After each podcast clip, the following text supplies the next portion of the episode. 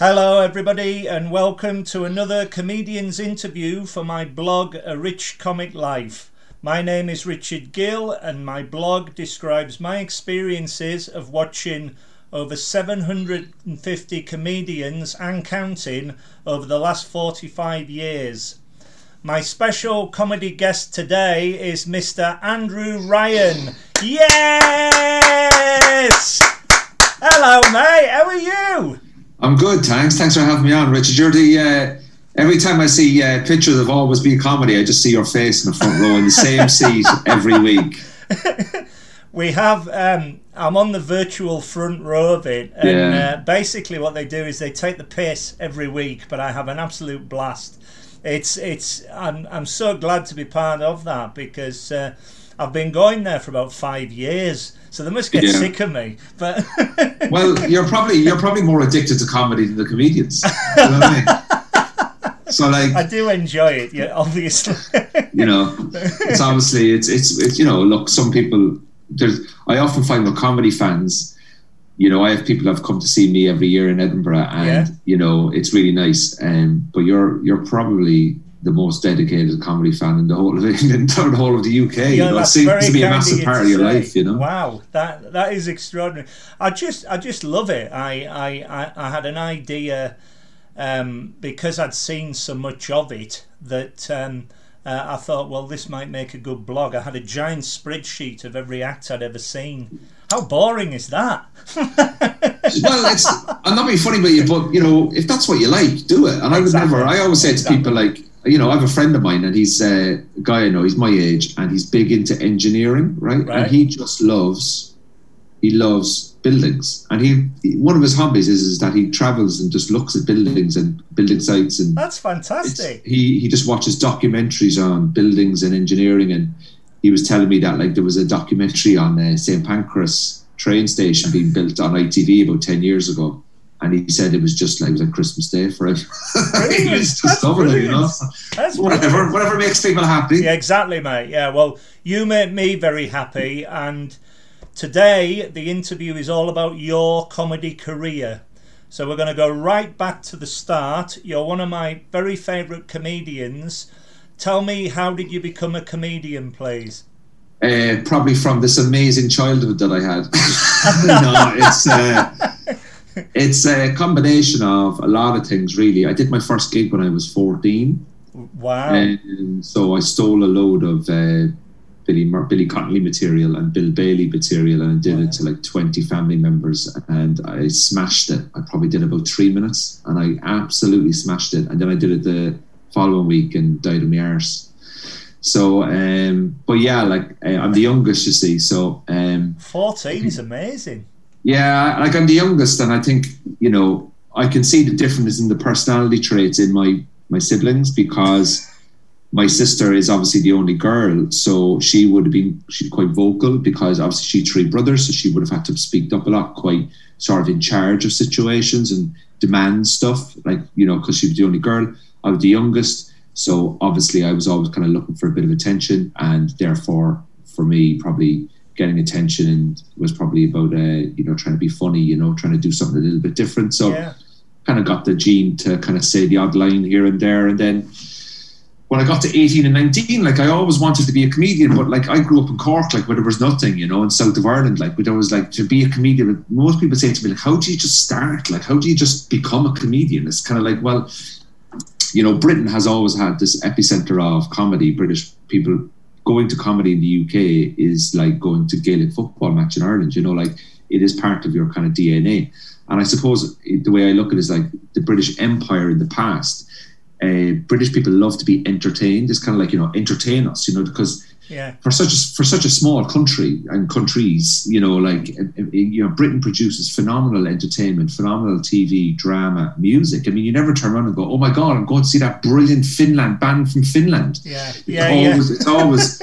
You never, you, you're never like, oh, that Dutch indie band are playing. You're like, no one goes to see that. Like, it's it's always British music, British actors, amazing. British film. So yeah. entertainment in you know, you know, Britain has a lot of things going for its going for itself in terms of entertainment, and comedy obviously falls in that. And that's why when I was growing up as a kid, I used to follow the likes of Tommy Tiernan, Ardal O'Hanlon, Ed Byrne, Dylan Moran, Oh, uh, and they were all in England.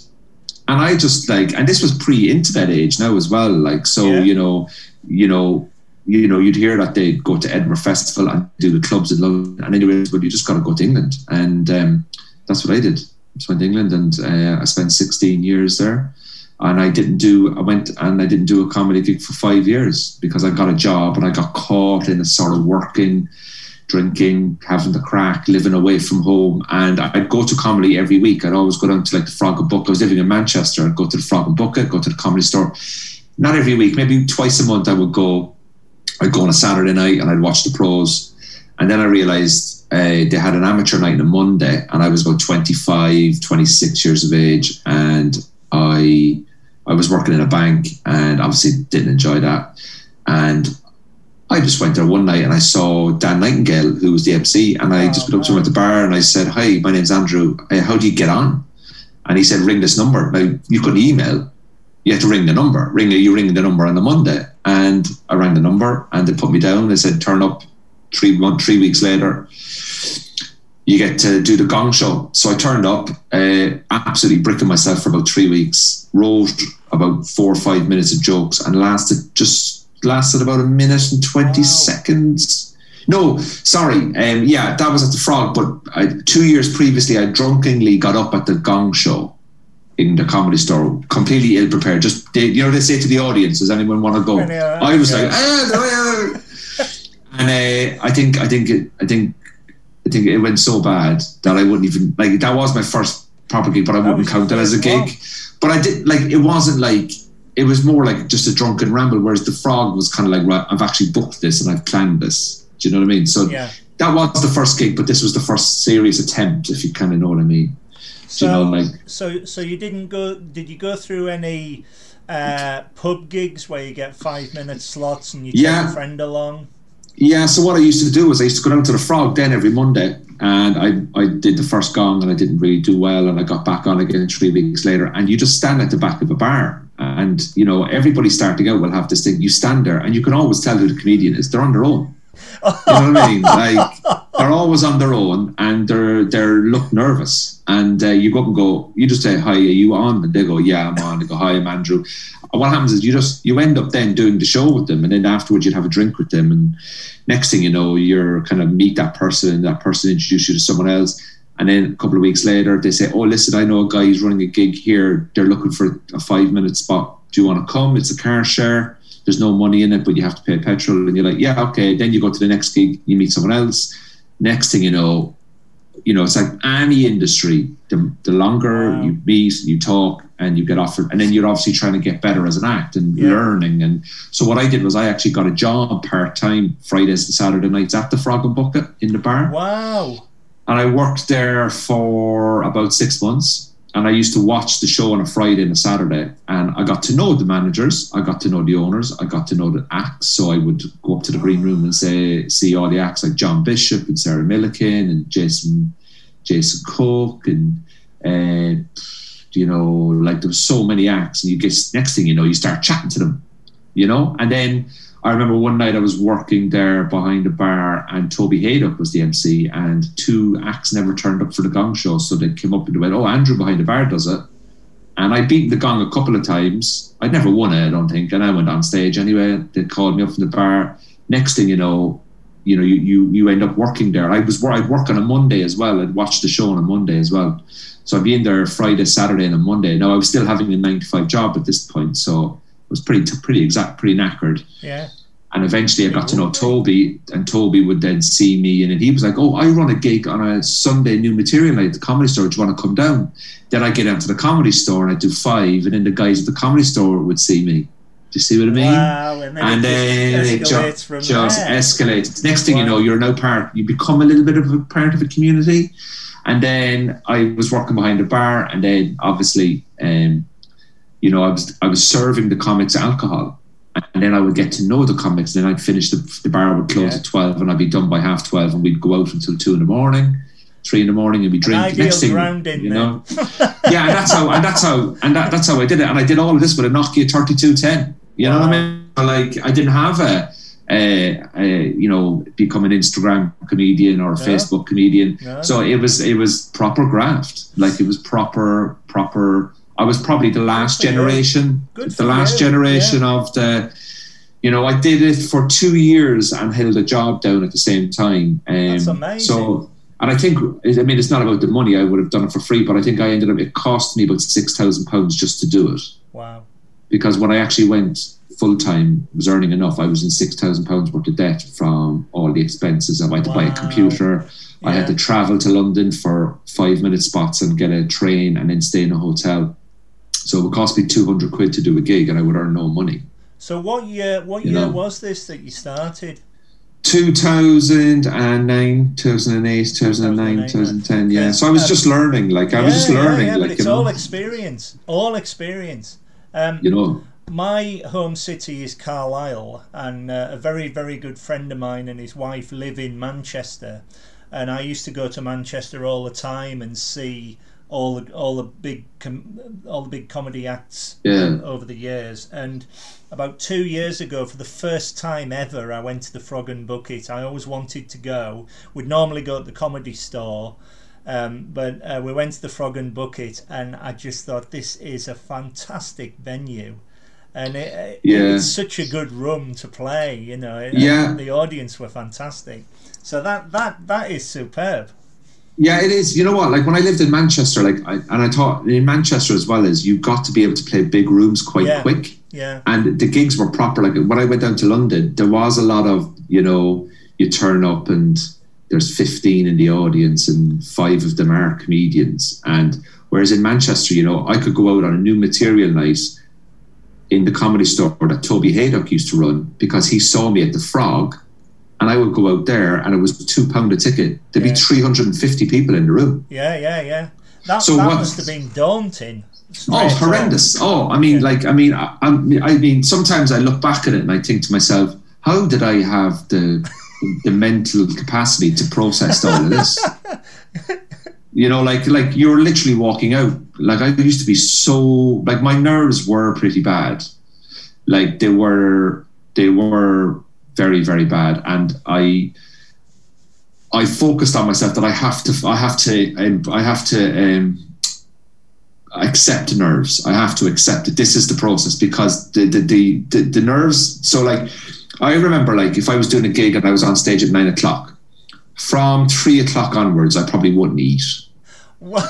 and then I'd finish the show say at nine nine thirty, and then I'd have a pizza, and I would just be on this massive, you know, for six hours beforehand. You're in a in a zone, and then there's a release. There's an adrenaline Uh, that, that releases yeah. when yeah, definitely, yeah, yeah.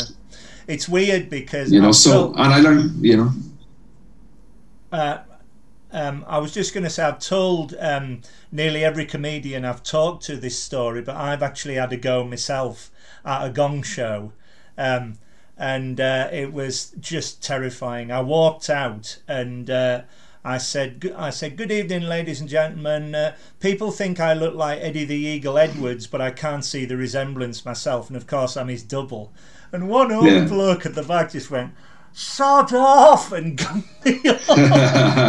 And, yeah. the, and the guy went, have another go, have another go. And I had another go, and the same thing happened. And I said, I'll support them forevermore, but I'd, I'd never say never again. But so, Yeah. so that is a fascinating way to get into it, like you did. But having the pub atmosphere, you got to know everybody as well. That was that's wonderful. it was a real it was a real community like you know like um, it Yeah. was a real community like i mean i'm still friends with people who i met doing open spots with who don't do comedy anymore Yeah, like they they they, they got into it they did it for about a year you know and then they drop out you know because they have girlfriends and they become wives and they get Yeah. older and they realize oh this isn't really going anywhere whereas where i was a bit like well i'm going to invest in this and i'm going to see how far this can go and eventually you know i just was like this is I just worked at it. I just worked at it, and I made like I made so many mistakes as well. You know, like yeah. But I even think, but I think you, you have know? to do that to become a better comedian. It's all yeah, experience. and like oh, it's all experience. Like I mean, I would say I've only really felt not comfortable. You because I don't think you ever feel comfortable as a comedian, but I felt comfortable walking on stage. Really, not like I would still be nervous, but I would be comfortable enough to know that I can handle the nerves. Probably only the last four or five years, you know. So like I would say like the last like and then I look back at certain things I've done or routines I've done, and I go, God, what I just chased the joke and I never developed the story. And now I'm much more streetwise. That it's kind of like whenever I'm writing something now, I don't chase the laugh. I chase to how do I develop it, and I know the more I develop it, the more the more jokes I can get in it. So I actually probably in the last two years, I would say I probably I I've, I've developed into the, to a comedian that I actually like. Like I like what I'm doing, whereas before a lot of the time it was I just want to get rebooked. Yeah, yeah. So I would because I have bills to pay, and I, obviously I would I would do comedy for free. It's not a, not a money thing, but yeah, yeah, when yeah. when you have bills to pay and you live in a different country and you don't have like family support and stuff like that, there becomes this thing where it's kind of like I just need to keep I need to fill my diary, I need to fill it out, and I became a little bit more focused on filling my diary and being busy than actually developing my act. And I think now then when I got to a stage where you know I was very lucky that I diary was filling anyway. Um, and I kind of suppose people would just book me anyway. And, and obviously I would do try and do a good good job, but I, I didn't put so much pressure on the diary being filled. So then I, I started to say I, I, need to go back to my act. And I went back to my act. And then obviously I developed the act more. And then as I developed the act more the diary was still filling anyway because the yeah. act was getting better because yeah, the act yeah, was getting so so so I actually ended up going through I want I, I my my process was I want to be a comedian. I did everything to become a comedian. And then I went a bit stale which was I just want to stay a comedian. And then once I got through the staying part I then developed as a comedian. Do you see my point? Exactly. So, yeah yeah yeah. I was just going to so, say um, you know I so I, I, I first saw you do a 10 minute slot at We Love Comedy in Balham in 2013. And oh, I wow. could tell then, I could tell then what I love about your act, genuinely, is that you're one of the most naturally funny people when you're on stage. You make it look so easy. and, and, this is what even if you're going through nerves and all the rest of it you do make it look so easy and you're very endearing, you're very warm on stage, and I think that's a massive quality to have because obviously comedians number one thing they've got to be is funny. But if you're endearing or original or warm when you walk out on stage you're halfway there with an audience um, likability, likability. yeah, yeah, very, very yeah. much so. And you've got it in spades, mate. You really have. But you know what? I think I think the Irish accent really helps. Yeah, yeah. like, yeah. like someone said to me, someone said to me once at a gig, they said, uh, "Are you going to be Irish tonight?" And I was like, "I'm going to be extra Irish tonight, my friend." no, I've always, I've always thought that, and I've told you that before. Um, yeah. What do you like to talk about on stage? Well, it's developed. It's developed now. Now now, like for example, I'll give you an example, like what I'm writing about now. So, like um, now, I'm more uh, self-critical than I've ever been, and more sort of more opinionated. Right. I, I, used to I used to be interested in opinions on stage, but I my opinions would be quite balanced, if you know what I mean. Like I'm not a political comedian or that, but at the moment now, like I'm doing this thing where I'm, t- I'm writing about that the biggest problem in society at the moment is the general public. You know what I mean? Right. So like, I have this bit like where I'm working on um, about what the things we can do to to, to, to get rid of the general public. You know, yeah. and um, and then I'm also working on. I recently moved house. I moved because of COVID. You yeah. know, everything changed. So I bought a house and I moved into it, but I I bought a house in Belfast and I went from Cork, which is a four hour drive. But um, I actually bought the house in East Belfast. Now, if people know Belfast, they'll know that East Belfast is predominantly the British area of uh, Belfast. And as you can tell, I'm as Irish as fucking anything. you know what I mean? So, like, um, I'm writing material about living in uh, East Belfast and buying a house and all this kind of stuff. And it's about like uh, just so I, I, I, I, you know, this isn't like I'm not changing the game with material here. No, no. I'm no. just talking about my my life and you know, um, more sort of like uh, you know, I like with COVID and stuff like that. I've been quite brutal with COVID in terms yeah. of material about that and the material about how so many people now feel that they're all experts in viral diseases and all this. And I'm just kind of like getting the older I'm getting, I think the not more grumpier I'm getting, but the more I'm kind of like going, well, look, you know, I, I'm kind of like being a bit more world sort of view on stuff and um, kind of coming at things from a much different angle than I used to. Yeah, and I think yeah, yeah. And, and I think that's quite liberating because I've got to a point now where I'm very comfortable in my skin in comedy, and now I'm kind of like taking, uh, I'm just going off on different tangents and developing things more. It's like, it's like like I, I'd be a big fan of Frankie Boyle now, Yeah. but if you watch him on telly, you kind of think he's not the most endearing or likable character, but his jokes are so, so on sharp, point. yeah, yeah. And I think that's the that's the thing. Like if you're an unlikable character, you have to have the jokes to kind of carry that. And I think I'm trying to get a bit of a balance of likable, but also a little bit sort of like, oh Jesus, I can't believe you said that, you know. So you know, not that I'm not that I'm deliberately trying to do it. or- I'm not trying to deliberately say because I don't just want to be the oh yeah he just did a really nice routine about going to Tesco's. You know what I mean? Whereas uh, I want to talk a bit more about like why Tesco's exists, Yeah, you know yeah. that kind of stuff. Like you know, so so I'm kind of like I'm kind of like going through. I mean, the pandemic really really messed me up. I was I thought I was at a really good turning point. Like really kind of I was going into I was getting into fifth gear. You know Right.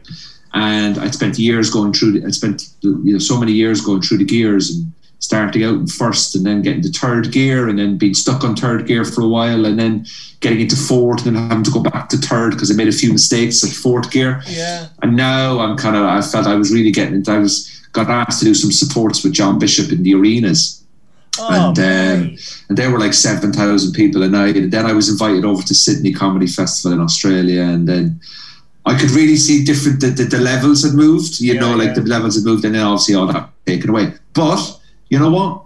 You know, a rest is as good as a change, and I got another job. I'm actually working in B and Q. That's what I'm doing. You know, so Yeah. like I um, I've gone from working 20 nights a week doing stand up to you know stacking shelves in B and Q. So uh, and I really like it, and I've written loads of material about B and Q. You know, so like That's brilliant. So when you So, come back, yeah, like I like there. Yeah, yeah. you know I like working. I like I like to Yeah. work. You know, and I'm doing a lot of Zoom. Like you know, I'm just doing a lot of yeah, Zoom, yeah. doing writing, doing voice work, Yeah, it's great. That's brilliant. you know, it's great. Um, t- to date, what's been your best and worst gig?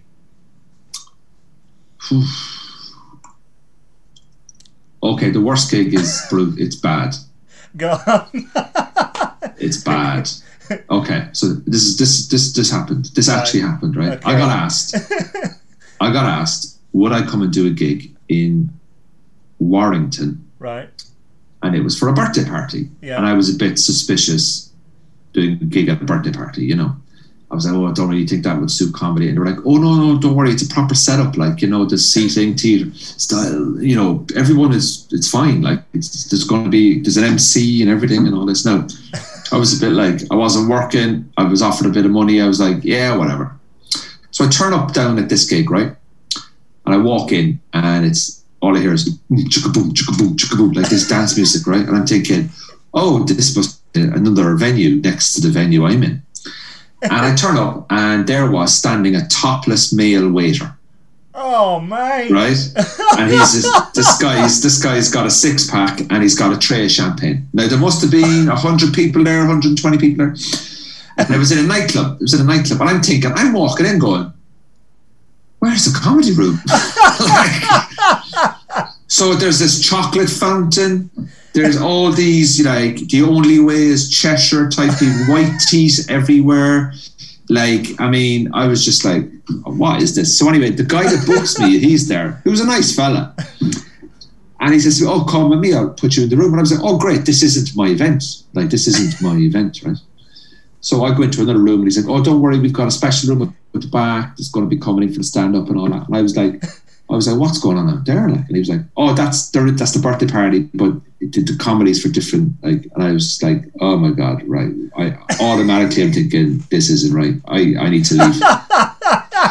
so they bring me into this room and it's a nightclub but there's no seating, but there's a stage next to the DJ box.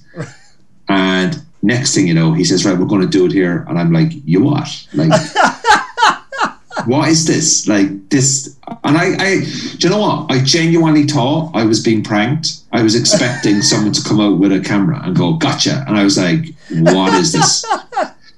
So next thing, about eight people arrive into this room who are all from the party next door. Now in the background, I hear boom, chicka boom, chicka boom, chicka boom, chicka boom, chicka boom, chicka boom, and I'm standing there going, "What the fuck is this?" Like.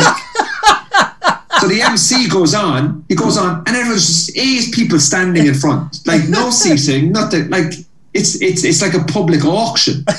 And I'm just like going, what is this? So he goes on and he goes, we've got a great comedian for you. And I'm like, you can't bring me on. This isn't. This is like standing in the street, you know. anyway, I walked on anyway, thinking I was booked for half an hour. I think if I get to ten, that's good, you know. So I'm on about maybe a minute, and I'm thinking, "Oh my god, this is insane! I can't believe uh, what have you seen the top? I didn't know what to do. Anyway, this guy was in one of the eight. This guy just walks up to me and stands on the stage, and he just puts his head in front of me, as if to say, "Like, do you want to fight?" Oh my god! And I just go, "What is this?" And I went, I told one joke, and I left. Right. And I was, I was, I was shaking. Like I thought Yeah. this was, I thought this was a piss. I thought, I thought it was a bit of a wind up, you know. yeah. And uh, I said to the guy, I said, you, you need to pay me. And he's like, oh, I'll get you the money, I'll get you the money. I said, you need to pay me for this. This was a disgrace. Like, you know, I'm not happy with this. 10 minutes past, no money. 15 minutes past, no money. Oh Uh, anyway, so I'm standing in the bar. I go back out to the bar. Now, bear in mind, the majority of people in the venue didn't see the act because there was only about eight people there. So there's about 100 odd people there. So I'm fine in the bar. So I'm standing at the bar anyway. The birthday party was for a girl, maybe in her 30s, right?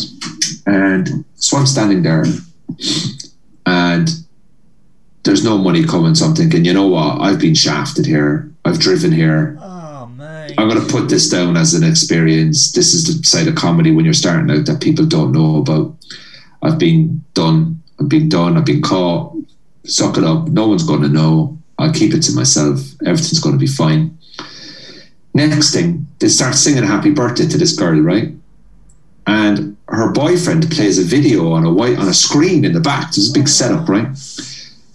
Anyway, he goes down on one knee and he proposes. Now everyone's screaming, and I'm thinking, I'm not having this. I'm not having this at all. and I see the fire alarm. There's a red small fire alarm, right? Right, and I and next to the fire alarm, there's two brooms. There's two brooms, two broomsticks, and I'm thinking, if I break the fire alarm, that's going to ruin their engagement. and I can see an exit, and none of them know who I am. So I, if I go up, break the fire alarm, the alarm goes off, and then I just walk out, get in my car, I'm gone. No, all right, and I'm standing there, and I'm thinking, right. So I pick up the broom, right, and I think I'll, I'll smash it with the broom, and I'll just go, right. This is pretty bad. So, so I walk in behind the bar. Well, like there's a side entrance, you know, where the staff come in and out. Like the latch goes up, you know, and it goes down. Like so, I'm kind of like just standing in there, and I'm thinking, right, I'm going to do this. I'm going to do this. I'm going to do this. I'm going to do this. Can I get arrested in my head? Would I be arrested? What if they beat me up? You know, I'm thinking all this kind of stuff, right? Yeah. Anyway, the guy comes up to me anyway and hands me my money. I get my money, and I'd say there was about a 30 second gap from when I was going to do it to when I was doing it. And luckily, he gave me my money, and I walked out. Wow. And if I did not get my money, I'd have smashed. Like I, mean, I know you're all want. I know you want me to say I smashed the fire alarm, but I didn't. but like, I was 30 seconds away from smashing that fire alarm. And there's a part of me, there's a part of me that thinks to myself, it wasn't worth 150 quid. I should have smashed the fire alarm. Because can you imagine the second that woman was proposed to, her fire alarm goes off, and that would be that that would have ruined everything. You've ruined my night. You've tricked me. You've a guy has threatened me on stage for doing nothing. I've been lied to, and I thought there's topless male waiters walking. There was there was a there was a chocolate flamingo. I was like, you don't book a comedian when there's a chocolate flamingo in the audience. Like, you know, that was the worst night of my life, and that happened There probably about eight, eight or ten years ago that happened, and I'll never forget it. You know, I'll never forget it.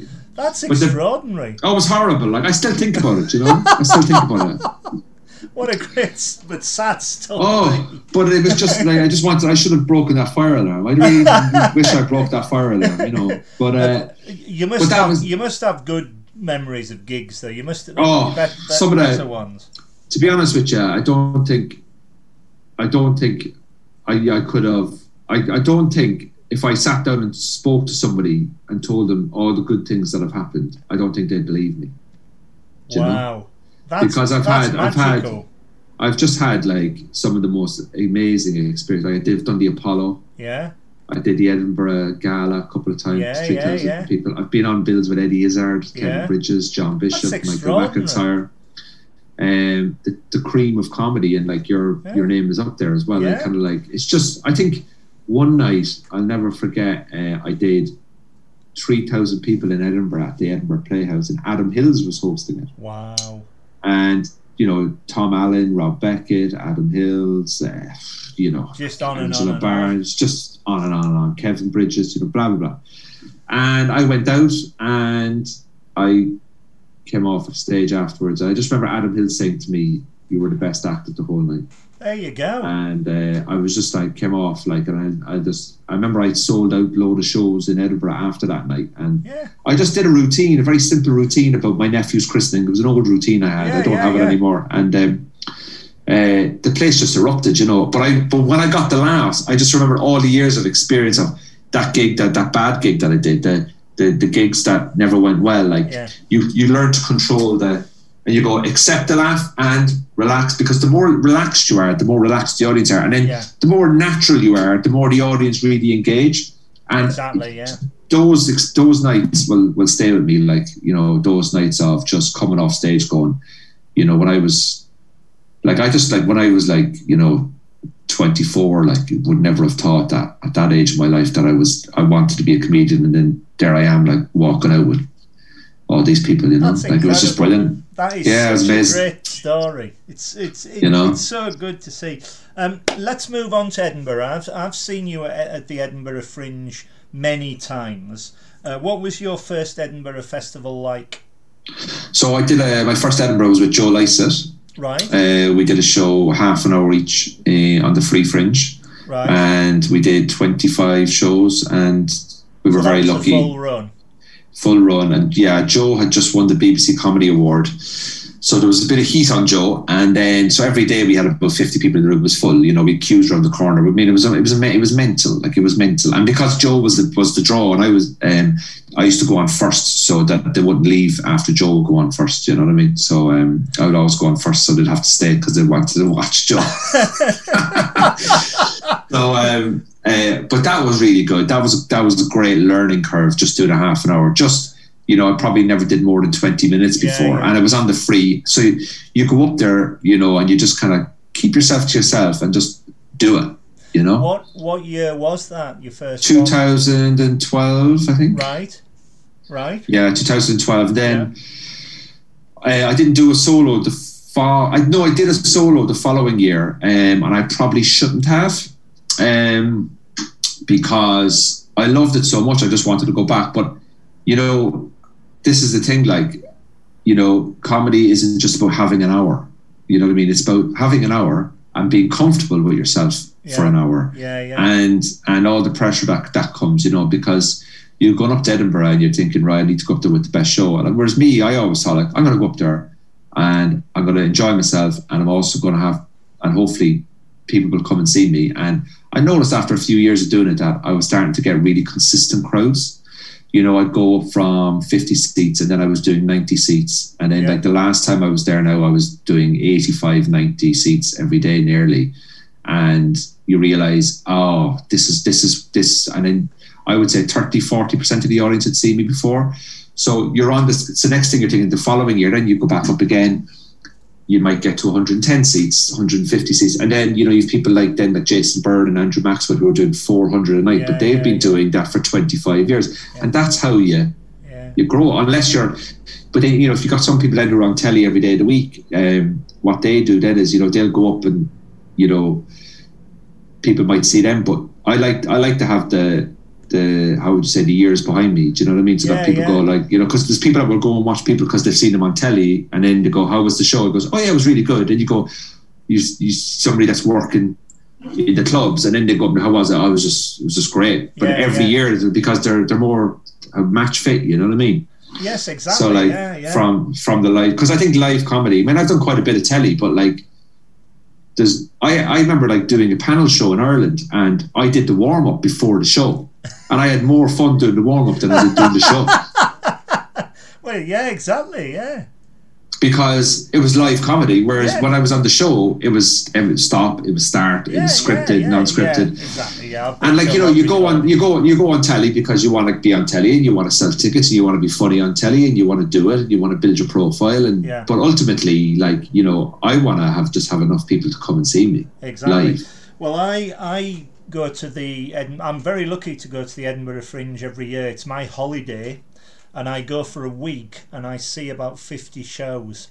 Wow. And I, and I need a holiday when I come back because I'm exhausted. But it's just the best experience. The first year I went was 2005, and I've been going going there ever since.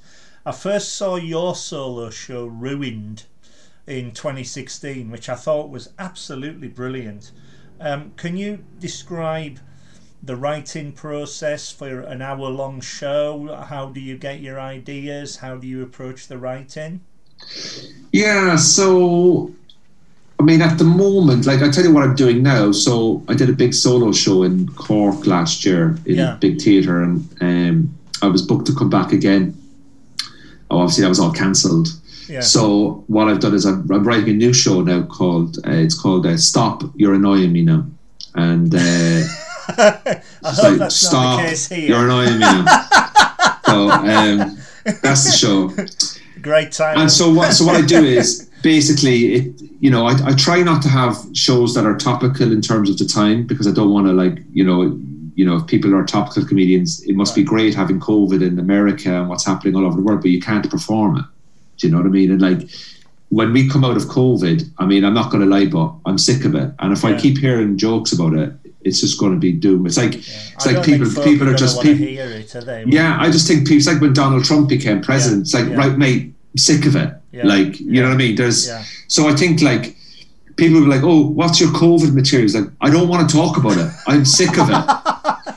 So I'm gonna I'm gonna talk about stuff around COVID, if you know what I mean, like not working and being a bit lazy and getting another job because of COVID. But I won't talk about COVID COVID directly. Do you know what I mean? Yeah, yeah. So like um for me, like at the moment now, I'm writing a show. Um, um, so I had some. Uh, my mum died uh, last year, uh, oh, 15, man, 16, 16, 16, months ago. Oh. So I've been kind of like writing a bit about that and kind of like the transformation of uh, from losing your kind of like security blanket, yeah, to being like out your own. So like things like buying a house and becoming a little bit more bit more of an adult and stuff that's happened in the world and yeah. uh, how I write is very straightforward. So what I do is people think like you know you never see a documentary on a comedian physically writing a joke. It never because it doesn't.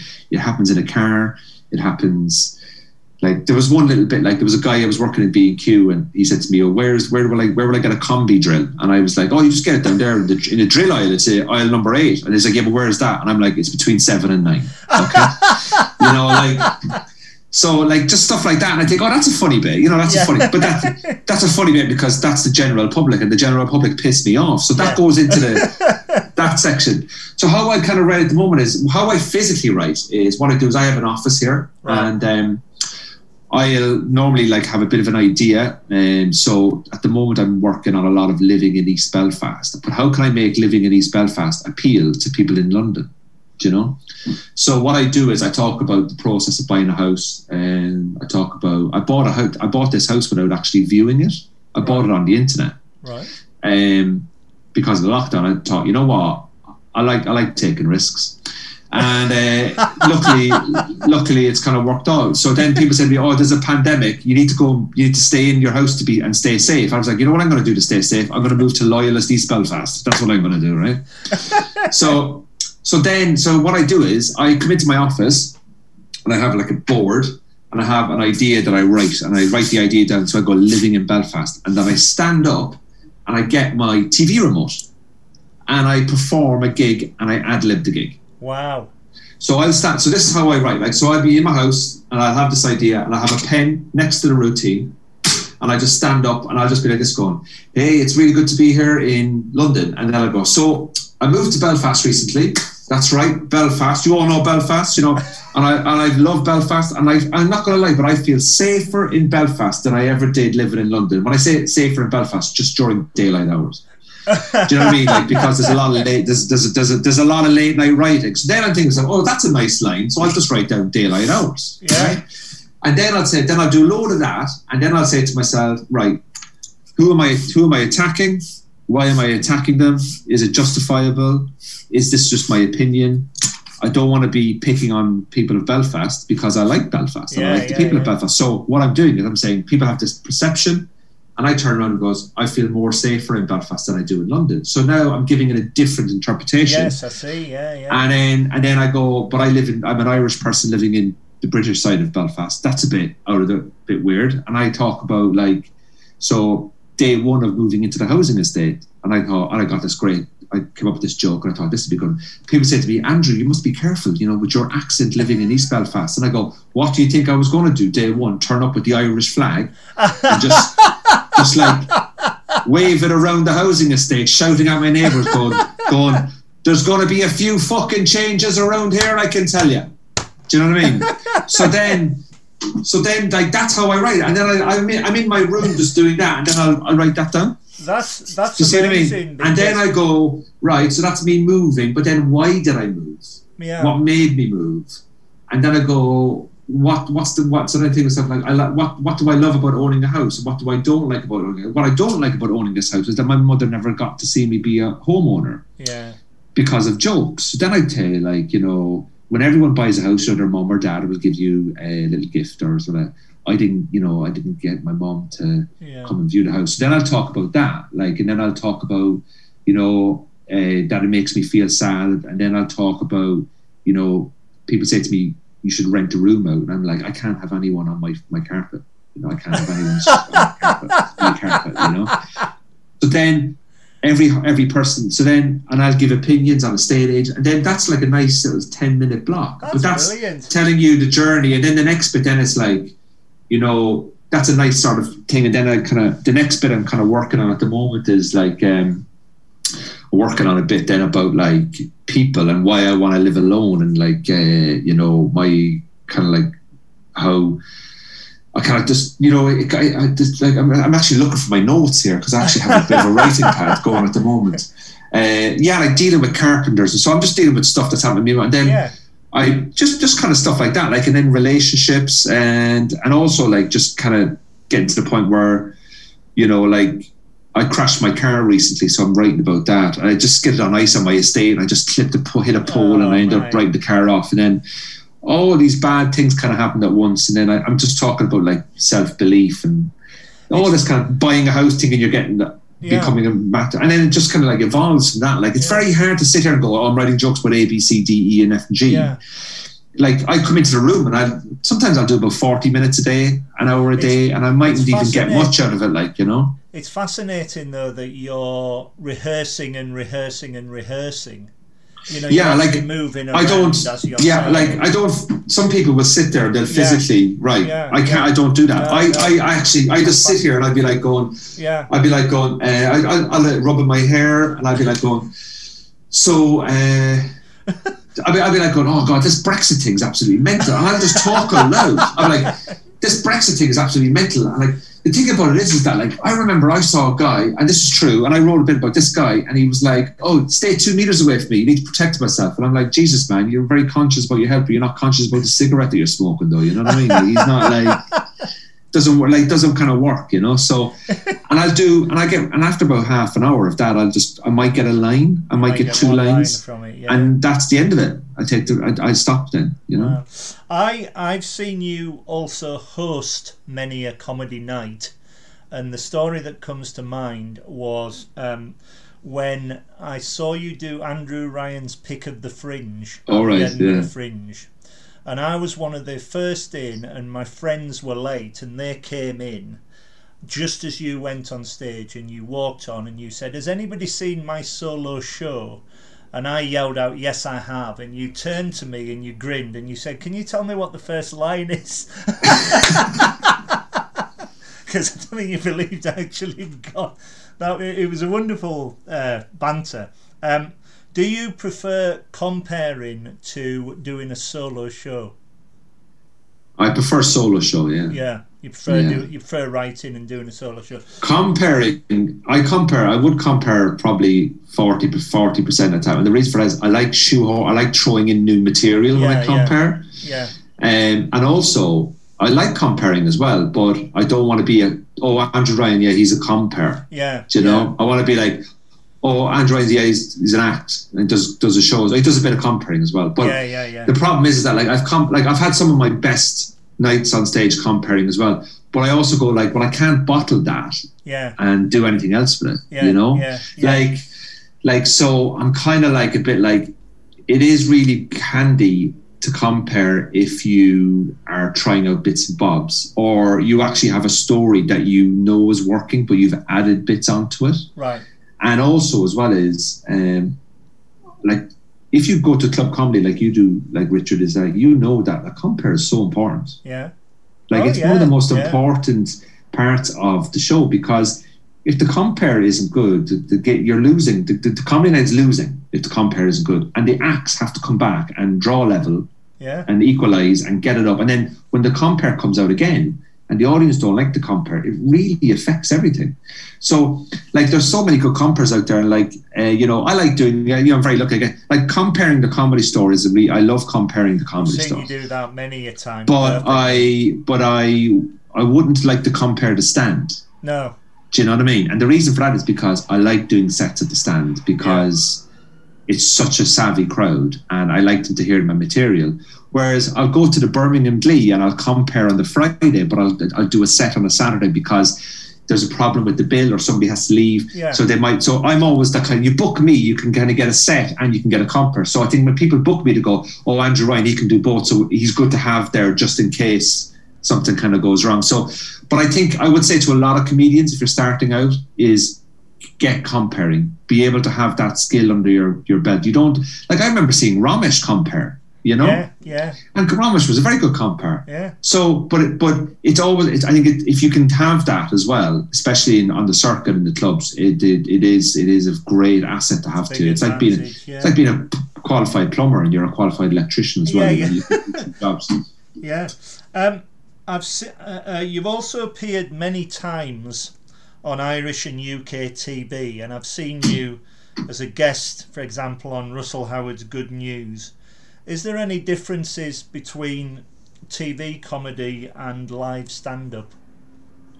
Well, the TV comedy, I often think of, I, I probably made a few mistakes when I was doing TV comedy. I was Right. thinking more of the TV rather than just doing the comedy, Right. you know, and more worrying about how I came across rather than, and sometimes I'd be, I'd spend more time thinking about what shirt I was going to wear. Whereas now I don't care. I, I just kind of regret, I do regret sometimes. Like the Russell Howard's Good News was my first ever TV show and Wow. the actual record went really well, but when I look back on it, I go, Jesus, I can't believe I even did that or said that. Or every every comedian will tell you the same though. So like, you look back and you go, did I say that? I felt How? And you're like, going, how did that get a laugh? Jesus, that was horrendous bit of material. But but the thing is, it's like it's like anything, you know. If I did Russell Howard's Good News now, I wouldn't think twice about it. Yeah. But I'd, I'd be nervous and I'd be delight, delighted to do it. But I would also be so much more relaxed and experienced because of doing stage time. You know, every job you get more. You know, not that you're relaxed, but you're comfortable. You're comfortable in yourself. Yeah. Um, but at the time, I think doing Russell Howard's Good News probably came about a year too soon for me, Right. you know. But if I turned it down, you know, I never get it again. You know, they'll be looking for the next person, Yeah, you know. yeah. So, I comic, saw- yeah. Sorry. Carry on. I think one thing I kind of regret is I got a lot of TV in my first sort of five years, Right. and I kind of wish I held off a bit and asked, could I do it a year later? Yeah. And I think I did okay in a lot of them. And I think when people see you and they go, "Oh, he did okay," but but I think like, but you know, you do realize that people get better, Yeah. like they get better. So why couldn't you come and see me two years later? But they've already made up your opinion on you from that thing that happened a few years ago. I th- So, I, think I found, you know- TV is quite restricted as well. It's so much Yeah. better seeing live acts because they can rightly say what they like. You know. Yeah, but also TV's great. Like I mean, I love Yeah. Mock the Week. I don't know what I'd be. I I think I'd like to do Mock the Week, but Yeah. big, and I to see how I'd fare. And I don't know if I'm the type of comedian because I don't do a lot of short stuff. If you know what I mean. So I look at. I think I, I. Do you know what? I think I would love to host a panel show. I think That's where. really that's where. I think, I really think. good. I think being the host of a panel show for me is better than being a guest because I can ad lib, I can MC, and I'm I, I, I'm comfortable around comedians, and I know when to give a comedian space, and I know when to let the comedian breed and do what they want to do. And I think I'd be I'd like to think I'd be generous at it because obviously the host is important, but it's also about the guests making sure that they're getting what they want out of it and making the guests comfortable. And I think because of my MCing, I think hosting a panel show would really would really suit me. But then again, there's only what five panel shows and they've all had the same host for the last 10 15 years so to break into that market it, it's hard so unless unless you know one of them accidentally dies Well, there you No. are. not naming any names Dara, but I'm just saying you know what I mean I've been I've been to many TV recorded myself, and one of one of the best ones I ever went to, we went to Have I Got News for You, and it was the first time Bruce Forsyth was on it. Post. all right and it, and it, it was his comeback. It was just incredible, and he was trying to read an autocue, and there's a line in that where he where he's, he's going and I am laughing. You can hear me as clear as day on the video, and he turns around. He goes, "Please, this is satire," and I was on the floor, laughing, and I thought, "Well, I have my laughs." on video forevermore and Oh, that's um, great. it was That's really good. fantastic and, and and talking about Russell Howard I first saw him in Edinburgh, and uh, I committed the cardinal sin because it was before he was famous, and he was trying. I thought this is a real find, and I was really enjoying it. Just as he walked on, my mobile phone went off, and it was a brand new mobile phone, and I didn't know how to switch it off, so I became part of his show. but you know what sometimes sometimes you know comics don't mind stuff like that no, thankfully he didn't. you know Um, my next question was: do, what, uh, uh, do, what is your ambition as a comedian? So you would like to host a chat show? Uh, I would like to host a panel show yeah Yeah, I mean, I've never really been a tech guy. You know, Right. you know, I, I see a lot of people. I've joined Instagram and Yeah. uh, TikTok, and that's really all I do. I don't do Twitter, um, Yeah. and I have a Facebook page where I post a few videos and stuff. But there's some people out there that you know they're really, really good at Instagram, and it really suits them. And for me, I'm kind of like. I'm not reluctant about it, but I, I say to myself, look, this is where the game is now, and I've I've I've gone for it, and you know, so I'm I am using this lockdown to kind of change my mentality about how I push myself. For me, my ambition, well, first of all, I'm already living it. So before COVID, I'd already I've I, Yeah. I'm not I don't care what anyone says whether you've been on. The fact that my job as a comedian, I've kind of hit a level that I'm be forever grateful for. Um, but when you get into something, it's like playing football and you play in the championship, you want to play in the premiership. You know what I mean? Like Yeah, that's the yeah, kind of thing. yeah, so like for me, it's a bit like now it's a bit like it's really, really uh, becoming a better writer, um, and also growing the audience that I have for people to come and see me. I just want to tour and do bits of TV here and there. I have a documentary pilot that's been commissioned in Ireland that Right. was, is on hold. We've we've we got the pilot commissioned with a friend of mine, um, Shane Casey, who's an actor in the show The Young Offenders. And we had that uh, in last September. It was put on hold, and I'll be honest with you, I don't even know if if we'll get the chance to do it because of Right. COVID. You know, but the fact that I got to the stage where that was accepted, you know, and I know that there is doors there that are open. It's just a matter of me. Well, I'd like to go into hosting like a panel show, and I'd also like to go into doing uh, some documentary stuff, as well as building up my tour and building up an audience like that. And also, as much as people say that, I also just want to still do comedy clubs. Yeah, Like, yeah. like I know you have some comedians and they're amazing. They don't. They pop into clubs when they do their new material. For me, I would still like to be doing up the creek, and I still want to do a ninety nine club, and I still want to Yeah. do the comedy store Yeah. I because so miss that. it's just the best. It's just the best. Like Yeah. people, people go. Oh, and pe- people don't realize it's like you know when you go to big shows, you do big theaters, like that, to be in to have three hundred people like on you Yeah. and that anything goes. That it's it's it's it's it's spine tingling. You know, it's great fun. Yeah. Yeah. Watching as well. It, it it's just it's to me it's the it's it's the perfect night out because because you can go you can you can have a few beers you can watch the show. You can stay Yeah. behind afterwards. It's just wonderful, and I really miss that on a Saturday night. Um, you know, uh, but it will be back, I'm sure. Um, uh, we're all living in strange times. A horrible time at the moment, awful. Um, Mm. Have you done any online gigs? How do you find them different to stand I've done about, Like- I'd say, I'd say I've done about 20, 20, Right. 25. Um, I've got one this Thursday. I've done Right. quite a good few actually, and I have really enjoyed them actually. I have really enjoyed them, and I didn't think I would. You you don't know? mind talking to a screen? No, I don't mind it. Like, I mean, if the audience are bought into the concept, then it's much easier. Yeah, yeah. And also, like, um, I think people when they come on to watch a Zoom comedy, I think their expectations are quite low. Yeah, and I think very quickly they realize, oh, actually, this is really good. And I think the comedians, you know, um, I've, you know, the, like I, the first one I did, I was like, oh, this was actually quite good because you know they have a little front row and you can actually hear a bit of laughter, and Yeah. people don't realize, but just that bit of laughter really galvanizes you, you know. I was just And, gonna, um, just gonna say the first three or four I did, the, the, the, there was no audio. You could hear the comedians, but there was no audio. So I was laughing very loudly to four walls, and nobody could hear me. And I thought this, I, was, I thought I'm going to get taken away here, but but thankfully Yeah. they they certainly they always be comedies one I go to. They they switch Yeah. the audio on. Um, but I think they all are doing that now because, as you say, to hear the laughter is great. You know, obviously, Yeah. Cause, cause And I, yeah, and I think like, look, you know, comedy is great at adapting, and as soon as lockdowns happened, people adapted and people bought into it, and it's grown. And obviously, we got a, we got a few outdoor gigs last summer and Yeah. stuff like that, and I'm sure that'll return around May or June as people are vaccinated. You know, there is light at the end of the tunnel now. It's Yeah. just a bloody long tunnel, you know. so like, um, we please, please come back live comedy. You can't be. Yeah. th- This is Yeah. wonderful, the You know. online thing. But but uh, I mean, if I didn't have it, I wouldn't know how I'd get through it. But um, uh, live comedy, you just can't beat it. I don't think. Um, who are your favourite comedians, past and present?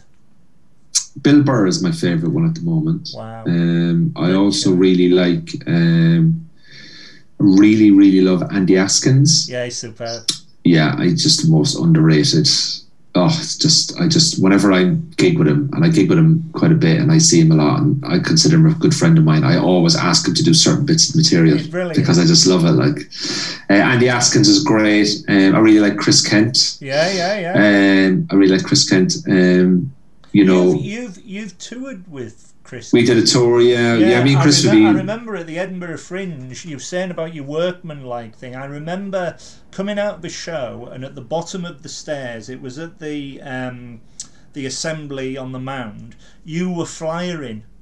And I, and, and I thought, well, there is a comedian who is flyering for another, but it but it was for it was for both of you. It was for Yeah, the two of you. I spoke to you. I remember. Ta- I was talking to you, didn't I? I went Yeah, up to you. yeah, yeah, Yeah, I stopped you. Yeah, yeah, Yeah. yeah. Yeah, because oh yeah, like you know, like yeah, like finish the show. Yeah. Back on the street, working again. Keep And working. think- keep working. Chris Kent was on the best of the fest afterwards. That's what I was going to, and so Yeah. you were there, and, and I just thought that's wonderful that you were keeping the work ethic going. You know, if you like. Yeah, yeah. Like I think I think uh, I like to work. You know, like I, Yeah. I I do like working and. In Edinburgh, I would always flyer myself. Yeah, like I would yeah. never like like I'd have flyers that would be employed through my agency off the curb, but like I always flyered, and I never I always thought comedians should flyer it. Yeah, yeah, and. I never shied away from it. And uh, I think, I think sometimes people think, I think you know, some some comedians anyway, um, you know, just because you've got a poster and stuff like that, like you still have to graft, you know, like right, and like. yeah, yeah, You know, and I like, I like, I like, you know, when the pandemic happened, you know, obviously I was very depressed and down about it, and like everybody was, and you lose everything, and you're like, oh Jesus, you know, how long is this going to last? And you realize this is,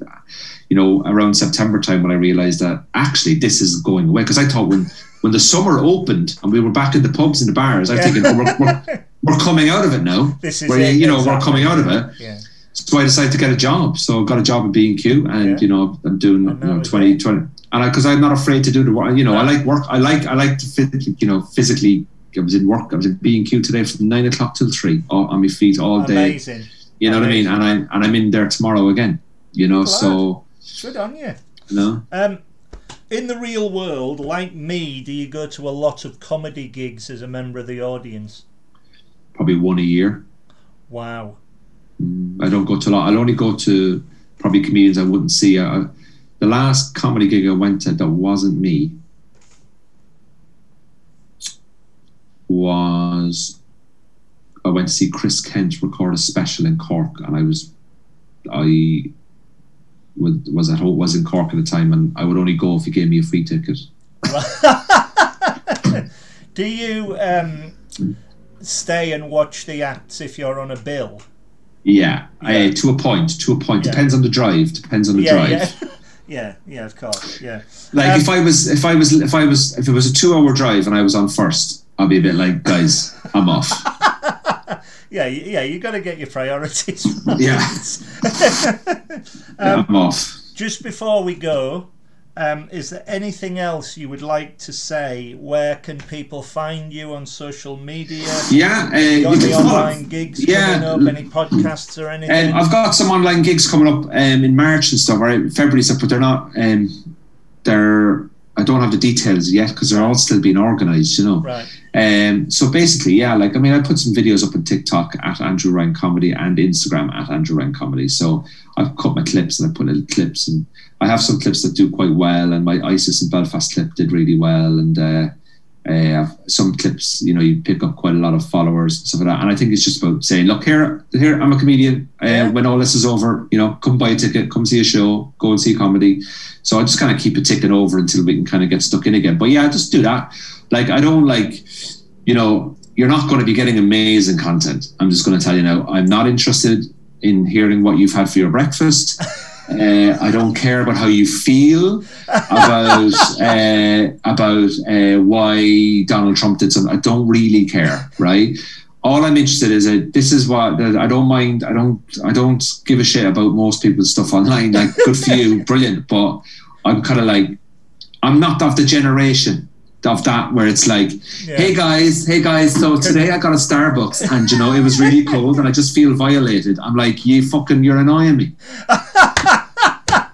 That's my show. You're annoying me. Yeah. You know. Well, So- I, I for one cannot wait to see that, and I cannot wait to see you live again soon, my friend.